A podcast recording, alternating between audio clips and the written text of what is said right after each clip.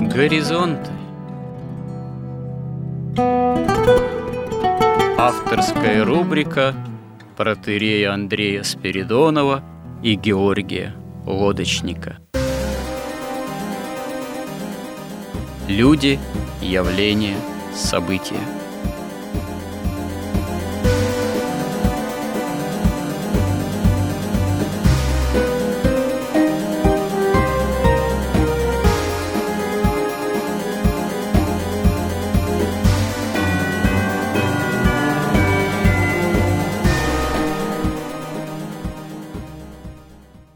Добрый день, уважаемые радиослушатели. В эфире радио «Благовещение» и в нашей постоянной рубрике «Горизонты» в теме «История как промысел Божий» продолжаем наши изыскания на тему о соотношении христианского миропонимания и понимания, с другой стороны, магического – то есть в данном случае мы, в общем-то, рассматриваем магию как и идейное такое явление в мировой истории, ну и практически применительно к истории же какие-то следствия именно противостояния, скажем так, христианству и христианской истории, христианской цивилизации, именно магического миропонимания – прошлый раз мы пришли к таким интересным довольно умозаключениям,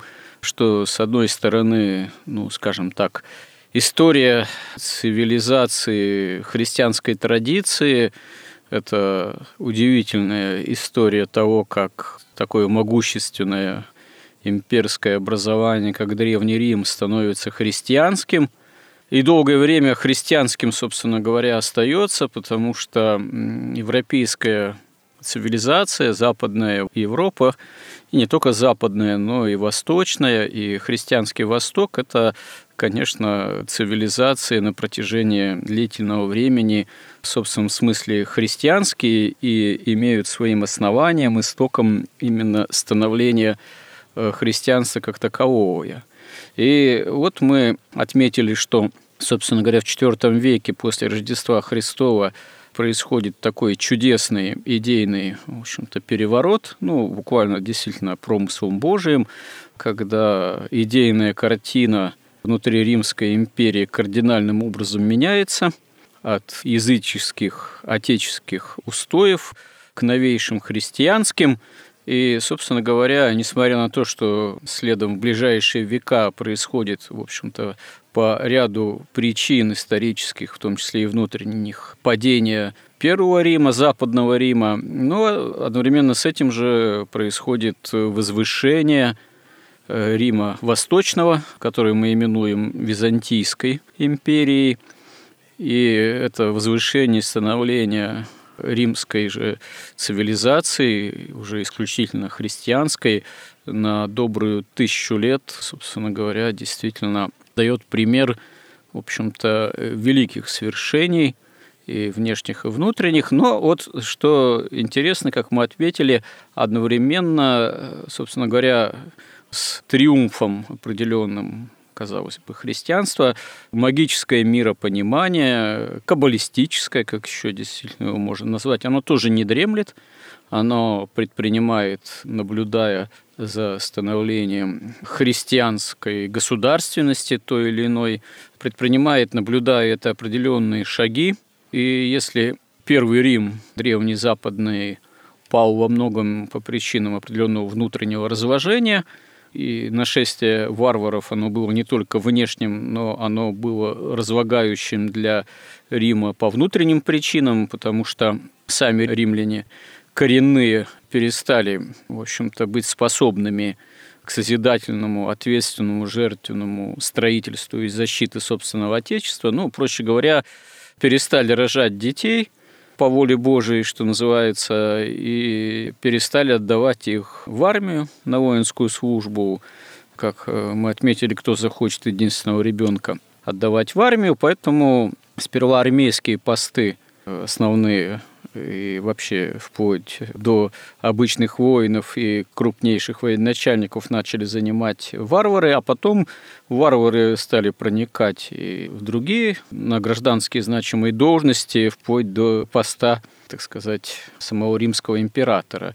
Ну, и когда это уже все, собственно говоря, и произошло, тогда история классического Рима и закончилась. Он в этом смысле пал, началась несколько иная история, вот о чем отдельный разговор. В это время, как я уже заметил, возвысился Восток, Восточная Римская империя с новой столицей в Константинополе, и действительно добрую тысячу лет просуществовала. Хотя потом процессы тоже определенного внутреннего разложения постигли и Восточную Римскую империю, плюс беспрецедентное внешнее давление и персов, и арабов, и турков потом, и славян, не в последнюю очередь, в том числе и в особенности на Балканах. Это все, в общем, привело к серьезному кризису и Восточной Римской империи, но, как многие исследователи отмечают, причины были и внутренние. И вот одна из причин – это была причина, в общем-то, экономическая, причина специфических денежных и торговых отношений, э, которые уже ко временам падения Второго Рима сформировались не без участия такого каббалистического и магического миропонимания и практик. Ну, об этом как раз тоже поговорим.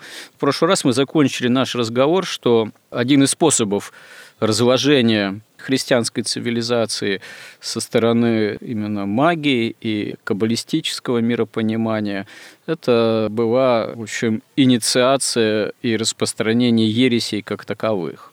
И мы закончили на том, что вы сформулировали, что вот тоже филиоки, которая очень серьезным образом до сей поры разделила западное христианство и восточное, это, в общем, такая магическая формулировка. Это ересь, которая тоже имеет э, магический характер. Вот э, это очень интересная постановка вопроса интересный такой вывод, и надо бы его как-то нам для наших слушателей и для самих себя, наверное, тоже расшифровать или прояснить. Ну вот Тут вам, Георгий, слово. Пожалуйста, поясните, что вы имели в виду под тем, что э, филиоквия, то есть вопрос исхождения Святого Духа применительно к догмату о Пресвятой Троице, почему это не просто ересь, а еще и ересь, имеющая магическое происхождение. В чем тут корень зла, действительно? Ну да, впервые вот эта формулировка филиоквия, что Святой Дух исходит не только от Отца, но и от Сына, от Бога Сына, была предложена на соборе, на поместном соборе Западной Церкви в городе Толедо. Они проходили, это была столица Испании. Мы говорили уже, что там была такая ситуация, что там очень много жило уже к тому времени, даже еще до того, как арабы – же установили там свою власть, а завоевали они очень быстро, всего за 7 лет. Испанию там с 711 по 718 год, а Толецкий собор проходил в 681 году. Но там все равно уже много было, так, уже жили там иудеи, там жили уже частично арабы, было много разных национальностей, и, в общем, это была такая поскольку вот такие соборы толецкие проводились, она была существенной частью Западной Европы, Западной Церкви, которая находилась как-то там на севере от Рима.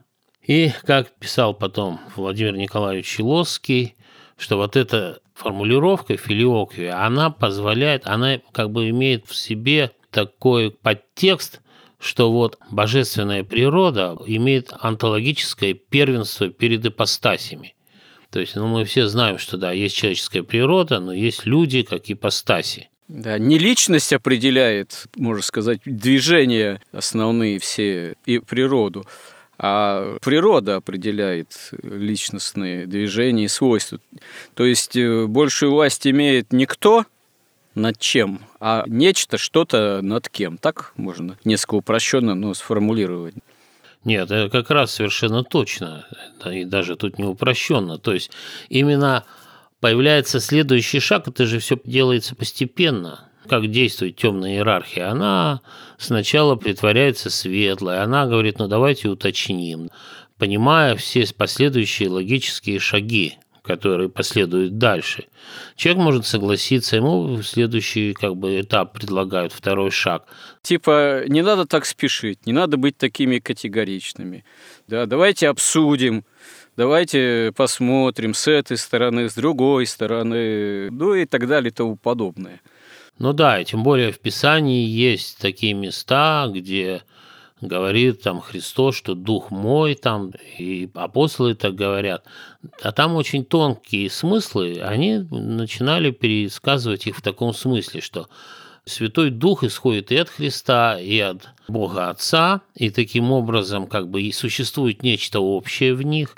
Это общее что? Это отражение некой божественной природы, и эта божественная природа делает Бога Богом, и эта божественная природа действует сама по себе, вне зависимости от, от ипостаси, от воли Бога как личности, от воли каждой ипостаси Бога, Бога Троицы как личности. То есть она действует наряду, и даже она как бы онтологически первична.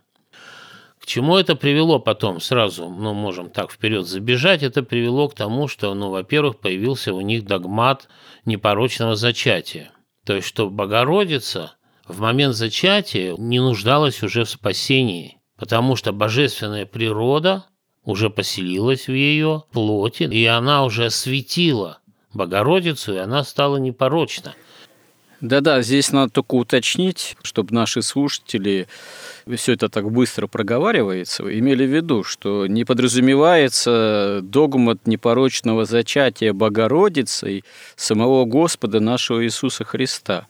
Речь идет именно о католическом, догматическом таком понимании, что и сама Богородица при естественном ее зачатии была сверхъестественным образом изъята из власти первородного греха. В этом смысле понимается западным христианством католическим непорочное зачатие самой Богородицы, что не имеет отношения к догмату о непорочном зачатии в утробе Пресвятой Девы Марии, самого Господа нашего и Спасителя Иисуса Христа. Это разные догматические истины, и догматическое вот это мнение или догмат Западной Церкви о непорочном зачатии самой Богородицы православие именно что не разделяет, а скорее отрицает. Ну да, то есть получается так, что божественная природа начинает действовать сама, без воли Бога, и она просто освящает Богородицу, она получает спасение еще до того, как Иисус Христос вошел на крест. Здесь умаляется личная воля и личный подвиг собой Богородицы, по меньшей мере. Потому что, собственно говоря, от нее уже как от личности, от ее личного выбора и усилий уже ничего не зависит. Это, можно сказать, дано ей именно в момент ее зачатия, и тут уже совершает она какой-то подвиг веры, уже не имеет значения, собственно говоря. Ну да, но прежде всего тут открывается путь именно к тому, к вере в то, что божественная природа действует сама по себе. То есть она как бы может действовать без воли или она определяет волю ипостаси божественной, вот каким-то таким способом. Отсюда у них появляется возможность, и это все подробно рассказывает вот отец Владимир Соколов в книжке своей, которая называется «Мистика или духовность». Вот это вот действие божественной природы само по себе, оно и как бы обосновывает потом вот этот догмат католичества непогрешимости папы, потому что папа во главе церкви становится по воле Бога, и он освящается божественной природой, и эта божественная природа делает его непогрешимым. Далее, следствие там уже как бы вот такое падение католичества получается в том, что папа в какой-то момент, вот из-за той междуусобной войны всех со всеми, которая длилась века просто, да, он присваивает себе светскую власть, ему сразу нужно вести войны, содержать воинство и так далее. Это сразу расходы. Отсюда появляются вот эти индулигенции, которые доходят и даже до прощения будущих вообще грехов. Но индульгенции, надо уточнить, индульгенции, они еще появляются из-за чисто такого правового понимания юридического Западной Церкви, потому что, во-первых, э, во главе угла еще идея сатисфакции – потому что божественному правосудию и грехопадением прародителей был нанесен ущерб именно как оскорбление божественного именно правосудия.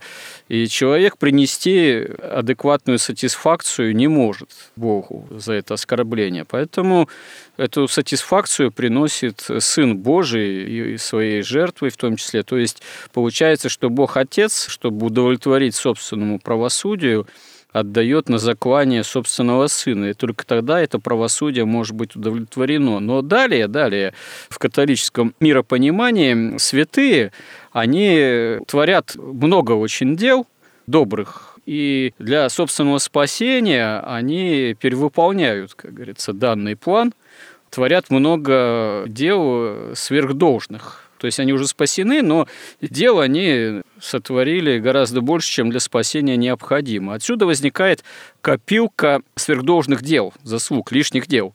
А многим христианам, с точки зрения, опять же, западного миропонимания, для спасения дел не хватает, потому что они себя не ведут так, как избранные, так сказать, подвижники, и надо как-то перераспределить для спасения этих христиан соответствующие дела сверхдолжные. Отсюда, собственно говоря, и рождается идея, в том числе вот индульгенций, потому что индульгенция – это один из основных инструментов, ну и продажи их, перераспределение этих индульгенций, один из основных инструментов вот, перераспределения этих сверхдолжных заслуг, дел в пользу тех, кому их по жизни не хватает.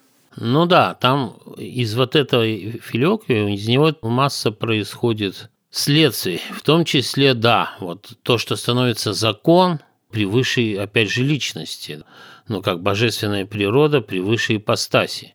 Поэтому это легкий переход – ну, во-первых, индулигенции, они настолько становятся, в общем-то, в глазах верующих абсурдными, что это открывает путь к протестантизму и вообще к уничтожению всего вот этого института хранения истины, что каждый просто уже сам по себе решает, а что написано вообще в Библии.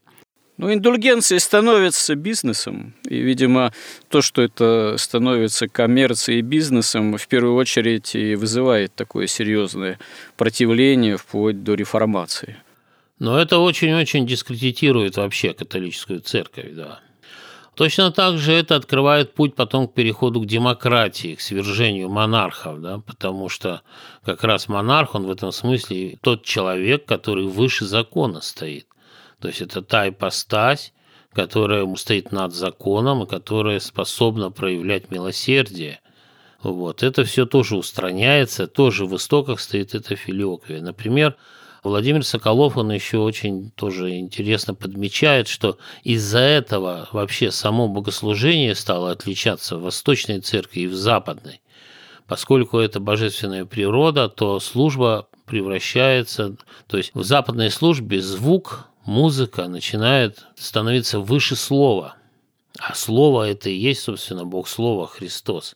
Поэтому там начинается орган. Но как кто-то еще заметил, да, присутствие инструментов в западном богослужении – это путь к тому, что прежде всего внешнее начинает формировать внутреннее в человеке, а не внутреннее формирует внешнее. Да.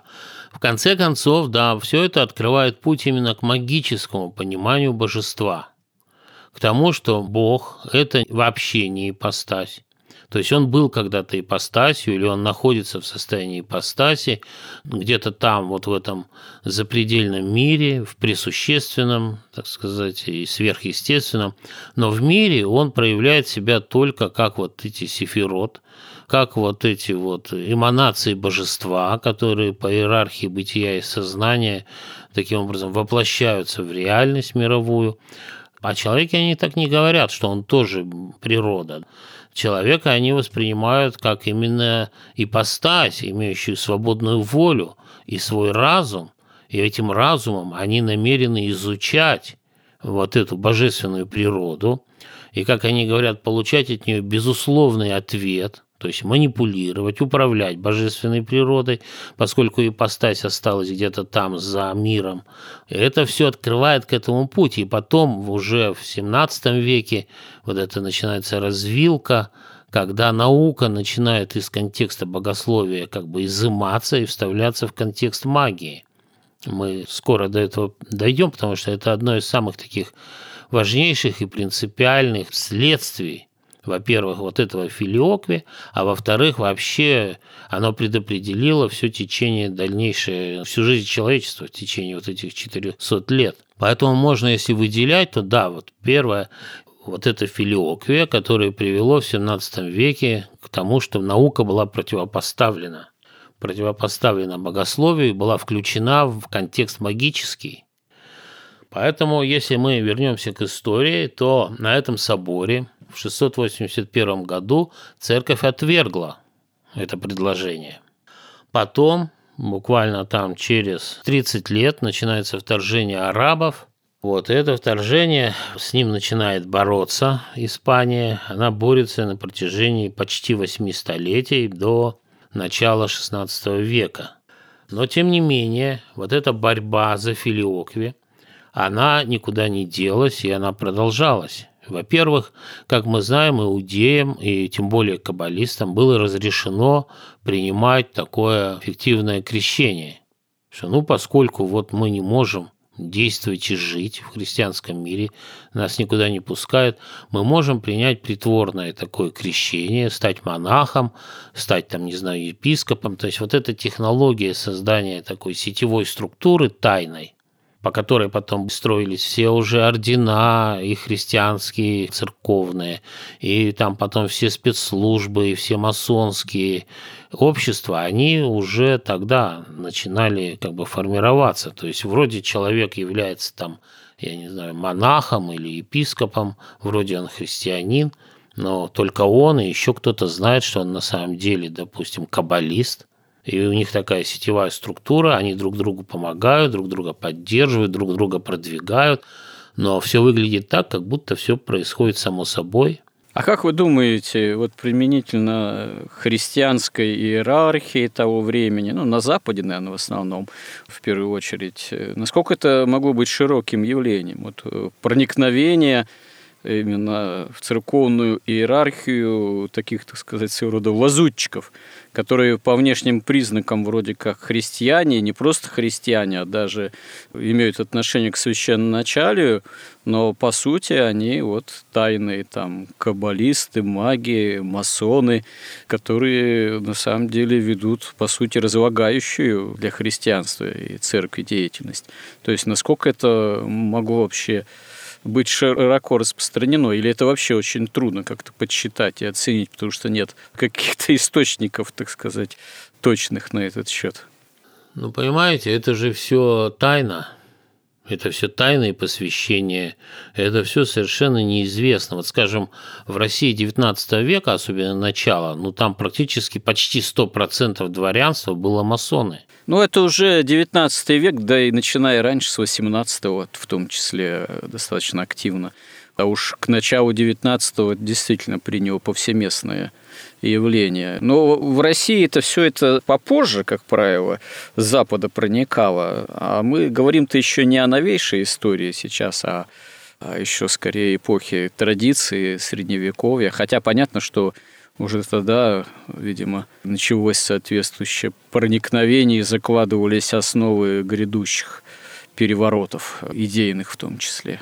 Ну да, но я что хочу сказать, что вот все дворянство было масоны, и в том числе и Пушкин почти вступил в масонство, все его друзья были масонами, но он там пишет потом и ту же пиковую даму, которая обличает масонство в каком-то смысле. Хочу сразу тоже спросить, это справедливое замечание, что все дворянство почти там было в масонских ложах, но насколько они, это большая часть дворянства, вступая в эти ложи, действительно понимали, во что они вступают и насколько они обладали именно таким магическим или каббалистическим мировоззрением. Или это просто было в большей части какое-то поветрие такое массовое. Многие могли не отдавать себе вполне отчет, или все-таки отдавали себе отчет. Не, вот как раз я к чему и клоню, что вот из этих там 100%, наверное, ну как минимум 98, они вообще не понимали, куда они вступили.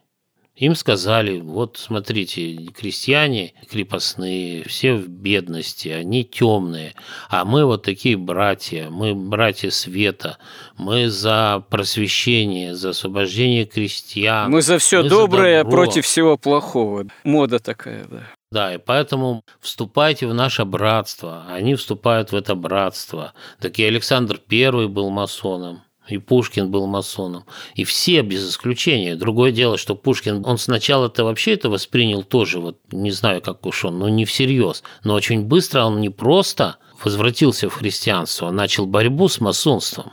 И точно так же и подавляющее большинство. Дело в том, что, конечно, оценить этот процент очень сложно. Но можно предположить, что это, я не знаю, там, наверное, меньше одного процента. По поводу Пушкина, кстати, что любопытно, до сей поры есть разные версии его смерти, гибели, участия в дуэли. Есть и такие даже отчасти, может быть, конспирологические, но которые трактуют гибель Пушкина, что вот он, собственно говоря, из-за того, что вступил в борьбу с масонами или этими вот силами определенными и погиб в том числе. Но это отдельная тема. Ну, это вообще сейчас это Насколько я понимаю, это вообще основная версия. Все факты об этом говорят, и факты Дантеса и до дуэли, и после дуэли, и вообще все. И, например, такой факт, что масоны долго готовили реформу образования в России, принесли на подпись царю. Царь, в отличие от нашей школы советской, абсолютно вот лживая литература была вот от первого до последнего слова – Царь, наоборот, очень уважал Пушкина, отдал ему эту реформу на рецензию. Все подписали. Пушкин написал отрицательный отзыв, царь не стал подписывать. То есть это как бы переполнило вообще чашу. То есть он начал блокировать деятельность настоящего, вот того самого, так сказать, посвященного масонства. И потом, если мы считаем проценты, понимаете, там 13 степеней посвящения, там какие-то первые уровни, но это вообще почти что не масоны.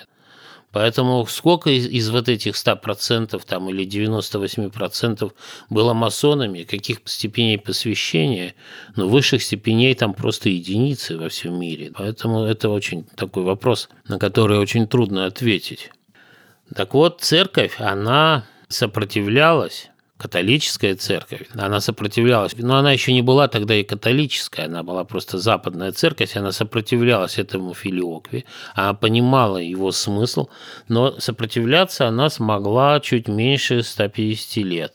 В 1014 году считается, что вот это филиокве было уже присоединено официально к символу веры в Риме, и впервые его, так сказать, произнесли, да, или молились, и таким образом во время торжественного пения креда да, на коронации германского императора Генриха II при папе Бенедикте VIII. И считается, что это официальный день принятия филиоквии римской церковью. И, соответственно, очень скоро последовал раскол церкви в 1054 году, через 40 лет. Такая магическая цифра – западная церковь впала в ересь католичества. И что стало происходить? Началась, конечно, вот эта борьба. Когда было принято филиокви в начале XI века, открылись все возможности по борьбе с авторитетом, с духовным авторитетом в церкви. То есть дискуссия стала разворачиваться таким образом. Стали появляться вопросы. Вот хорошо, что хранит церковь? Церковь, она хранит истину. Истину как волю Бога, которая открыта была Богом ангелом, ангелы открыли пророкам, великим святым, апостолом Христа, ему он непосредственно открыл, потом Духом Святым было открыто. И вот эти вот авторитеты, вот эту истину, которую Бог открыл, мы воспринимаем как абсолютную истину. И воспринимаем ее верой, то есть воспринимаем ее не магически, когда разум твари исследует божественную природу, а воспринимаем ее по-христиански, верой исключительно, вот как свет, Свет светит, мы его верой принимаем. Вот для нас это истина, так как она передана нам святыми и пророками. Они задают такой вопрос. Ну хорошо, сразу можно сказать, что вопрос чисто спекулятивный.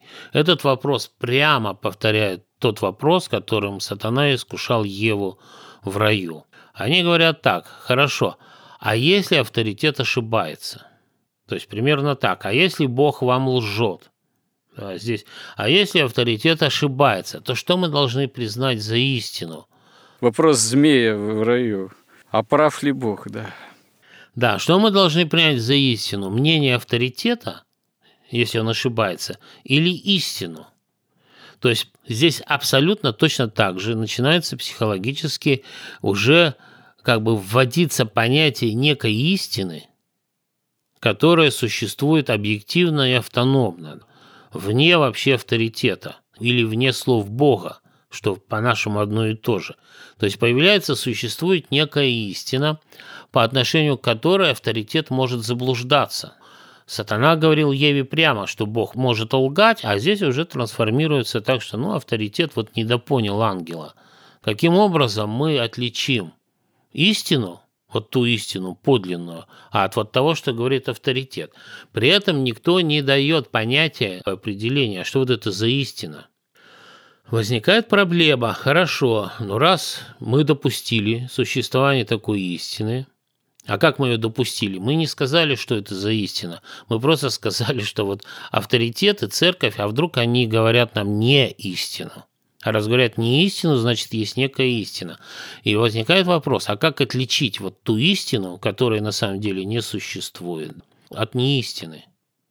Кончается это все тем, что изобретается научный способ познания, который, в принципе, отрицает все, что выше материи, все, что ниже так сказать, самого низкого уровня вообще мироздания, и поскольку все причины, они идут от духа к следствиям, которые воплощаются на Земле, то все наше естествознание, оно вообще отрицает причинно-следственные связи, она работает с чисто вероятностными закономерностями. Но к этому мы пойдем, потому что тоже это такой очень сложный процесс и очень хитроумный, и тоже чисто магические манипуляции сознанием. Поэтому вся церковь и начинает задумываться. Ну, кто-то задумывается, а как оправдать авторитетов. Кто-то задумывается, а как вообще вот эту истину познать. Кто-то начинает думать, а что это за истина. Начинается очень такой напряженный и сложный процесс. Но уже сам факт возможности поставить под сомнение духовный авторитет, он открывает вообще огромные, преогромные возможности для различных спекуляций и вообще влияния на духовную и на социальную, общественную жизнь общества. И вот, как говорит замечательный Олег Стеняев, у него есть очень хорошая лекция как раз о том, как вот деградировало вот это представление об истине вообще на Западе и как дошли до гуманизма. То есть он говорит, что появляется некий оптимизм. И вот как в Средневековье было такое ощущение греховности и потребность в спасении. А тут появляется некий оптимизм, что, как он говорит, мы, в общем-то, парни-то хорошие. Но по воскресеньям мы приходим в церковь и каемся, как бы сдаемся, выходим и снова хорошие парни становимся. Стоит заметить, вплоть, я не знаю, до героев голливудских боевиков. И анекдотов типа, если бы Брюс Уиллис играл в «Титанике», что было бы? Он бы всех спас. То есть априори выходит потом в идейную картину мира такой человек, спаситель всех, уже вместо Христа Спасителя, который может и помолиться, если что, вот, но который уже, может, у него какие-то небольшие есть недостатки, но он действительно вот такой хороший парень, который, если что, он всех спасет, и мог бы и на «Титанике» спасти, а так он весь мир запросто спасет от той или иной угрозы. Это, видимо, корнями уходит вот в то, о чем вы сказали. Ну да, но вот само уже сомнение вот в этих догматах церкви, само сомнение вот в этом духе, само сомнение в греховности и появление такого оптимизма, что все отлично, оно как раз играет на руку тому, что э, накопление богатства – торговля, деньги начинают играть гораздо более существенную роль, потому что для оптимиста нужны деньги, он же должен каким-то образом их превращать в удовольствие или в какой-то там социальный статус. То есть такого рода оптимизм без денег никак невозможен. Ну да, по крайней мере, это при некоторых усилиях, это как бы деньги совсем выглядят в другом смысле. Если ты такой умный, то почему ты такой бедный? Да? Ну да, то есть когда уже вот эти все, ну начинает казаться, вот понимаете, вы оптимистично уже смотрите на мир, а там вам показывают примеры каких-то там святых, которые стоят на столпе, не едят почти, да, занимаются предельными какими-то аскезами. Все раздали и пошли в монастырь, в отшельники. Да, но ты смотришь на них уже, что... А вообще истина-то ведь не доказана, так может это ошибка? А деньги вот они. Поэтому даже в рамках Римской империи начинает формироваться вот такая замечательная Венецианская республика. Республика вообще финансистов и торговцев.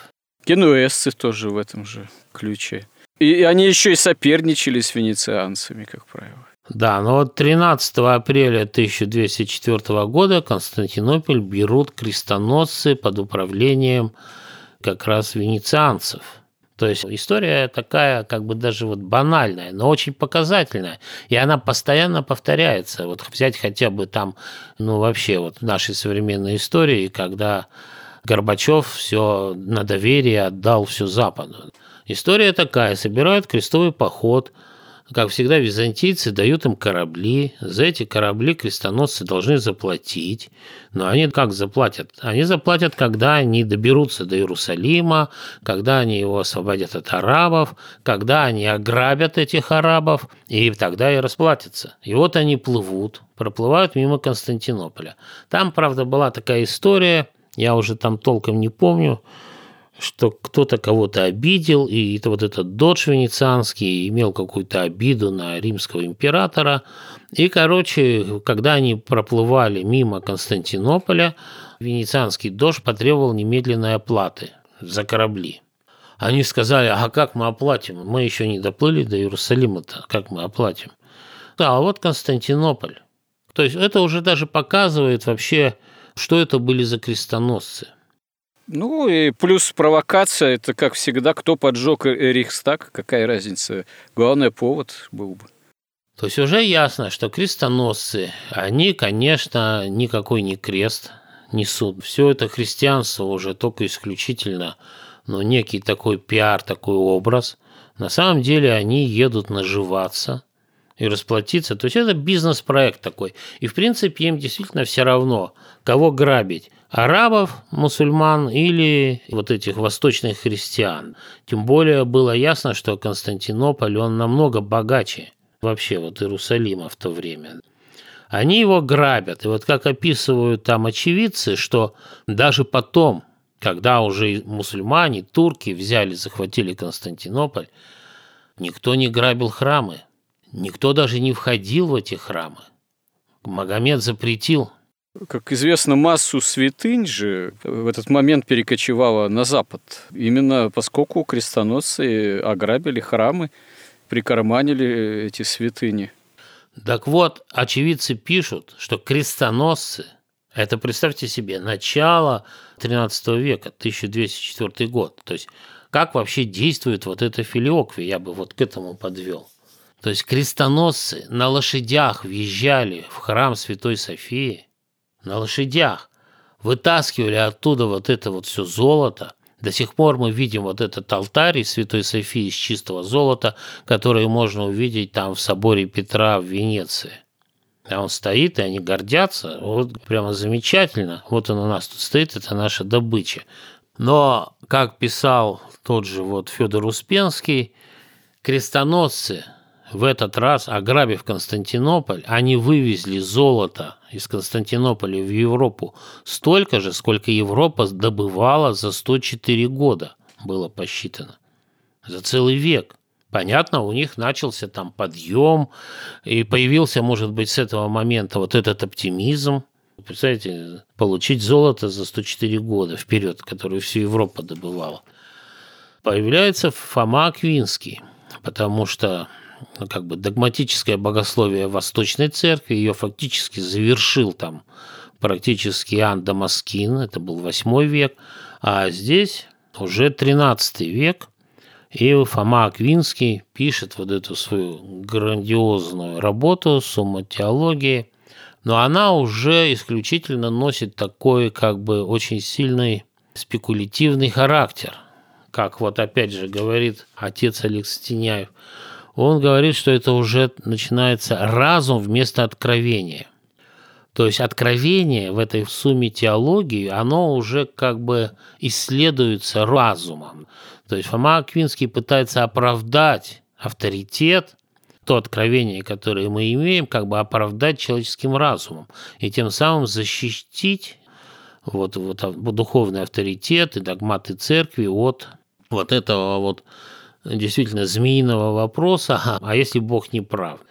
И что интересно, опять же, отец Алексеняев говорит, что Фома Аквинский на вопрос, а является ли вообще вот это богословие, его книга практической наукой, он отвечает и прямо в этой книге, что нет, не является, что это чисто спекулятивные, умозрительные такие размышления, то есть к реальной жизни они как бы отношения не имеют. То есть он защитил эти догматы, но в реальной жизни вы ограбили Константинополь. Ну, потому что богословие не практическая вещь, а практическая вещь – крестовые походы, которые приносят прибыль. Вот примерно так. Но в следующем веке в Европе начинается, 14 век, начинается чума, которая уносит, по разным оценкам, от половины до двух третей населения. И тут тоже вот отец Алексеняев очень интересно рассказывает, как это происходило, какое впечатление вот на народ, не на крестоносцев и не на каббалистов, естественно, а именно на простой народ. То есть у них еще такого оптимизма не было особого. Они понимали, что да, вот болезнь, и, кстати, очень хорошая параллель вот этой чумы XIV века в Европе с чумой VI века в Византии и Персии и вот с нашим коронавирусом. То есть они понимали, что они грешные. Но когда начали умирать и епископы, и священники, которые вообще почти безгрешные, они же почти как Папа Римский, они начали вообще сомневаться то есть это стало такой почвой, что они вообще стали тоже сомневаться вообще вот в духовных авторитетах и в догматах церкви, потому что непонятно, ну ладно, мы грешные гибнем, а почему вот такие чистые епископы тоже умирают, так же, как и мы? Вот, кстати, в VI веке в Византии таких вопросов ни у кого не возникало, а в голову не могло прийти. Почему? Потому что уже народ, не читая Фому Аквинского, разумеется, но там произошло вот это смещение сознания. То есть они стали воспринимать, что Бог, Он должен обеспечивать им вот эту земную жизнь. Они не должны умирать, она должна быть какая-то успешная. И Бог тут является таким помощником, что ли. То есть вот как раз вот тот вот принцип, о котором вы говорили, принцип права, что если я не совершил таких грехов, то почему мы все умираем – ну, можно сказать, такая уже гуманистическая тенденция своего рода начинает зарождаться, проявляться, что человек главную ценность имеет, земная жизнь имеет первенствующую ценность. И вдруг, если Бог попускает э, такие потери в этом земном достатке, в земном комфорте, в земной безопасности, тогда уже и возникает сомнение в самом Боге. То есть кризис веры фактически. Ну да, то есть они уже живут не для того, чтобы спастись. Им нужен спаситель, чтобы он их спасал не от греха, а, а от чумы. То есть происходит постепенно вот к этому уже XIV веку абсолютный переворот иерархии Западной Церкви, в католической. В VI веке никому в голову это не приходило. Они понимали, что ну хорошо, ну, человек умер, но он, важно, что он попадет, потом спасется он или нет, в то время, когда он жил до чумы, и когда сама чума, как он ее воспринял. У нас, опять же, время нашего эфира уже подходит к концу для данного сюжета. Но вот действительно, что главенствует в жизни того или иного человека или целого народа в ту или иную эпоху, или даже целой империи, евангельские императивы или нет. То есть ищите прежде Царство Небесного, и все сие привожится вам. Когда это начинает меняться на нечто обратное, ищите прежде всего вот этого всего земного – а Царство Небесное, если оно есть, оно уж как-нибудь может там привожиться. Тогда э, все э, начинает, собственно говоря, распадаться. Вот. Хотя корни этого, как мы вот пытаемся исследовать, ну, как мы заметили, могут крыться где-то порой за несколько столетий даже раньше. Вот как мы заговорили о филиокве, что одна из причин того, что западная христианская цивилизация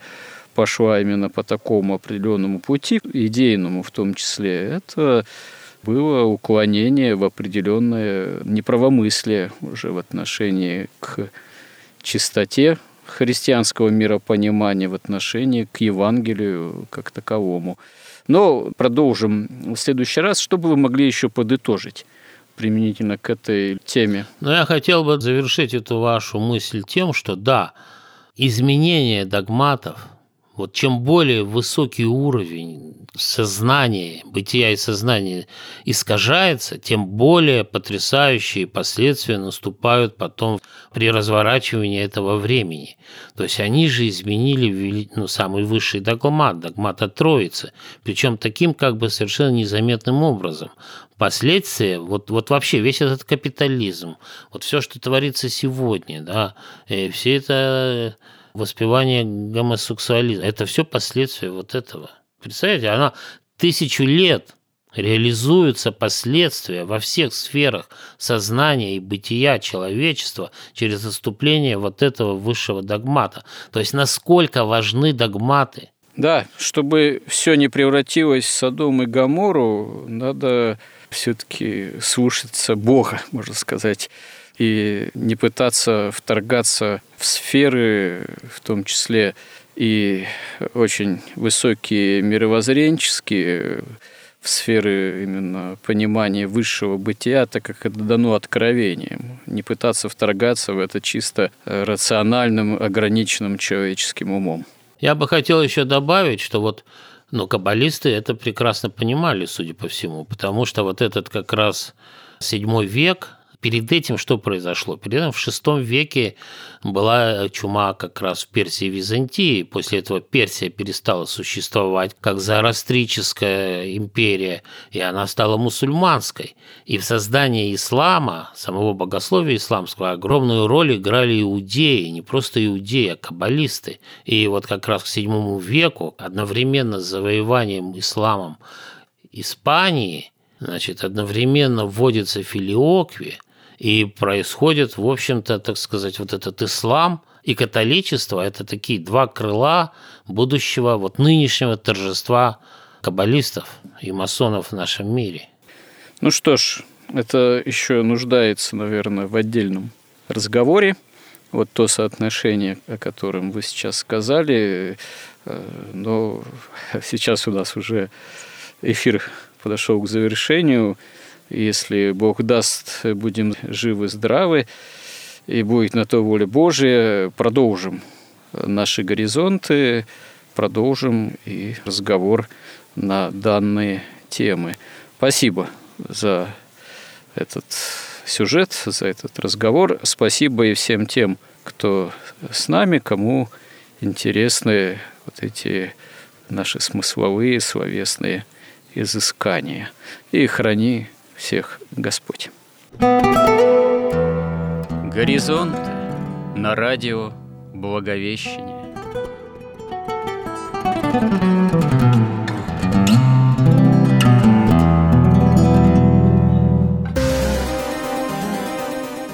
Разговор вели протерей Андрей Спиридонов и Георгий Лодочник –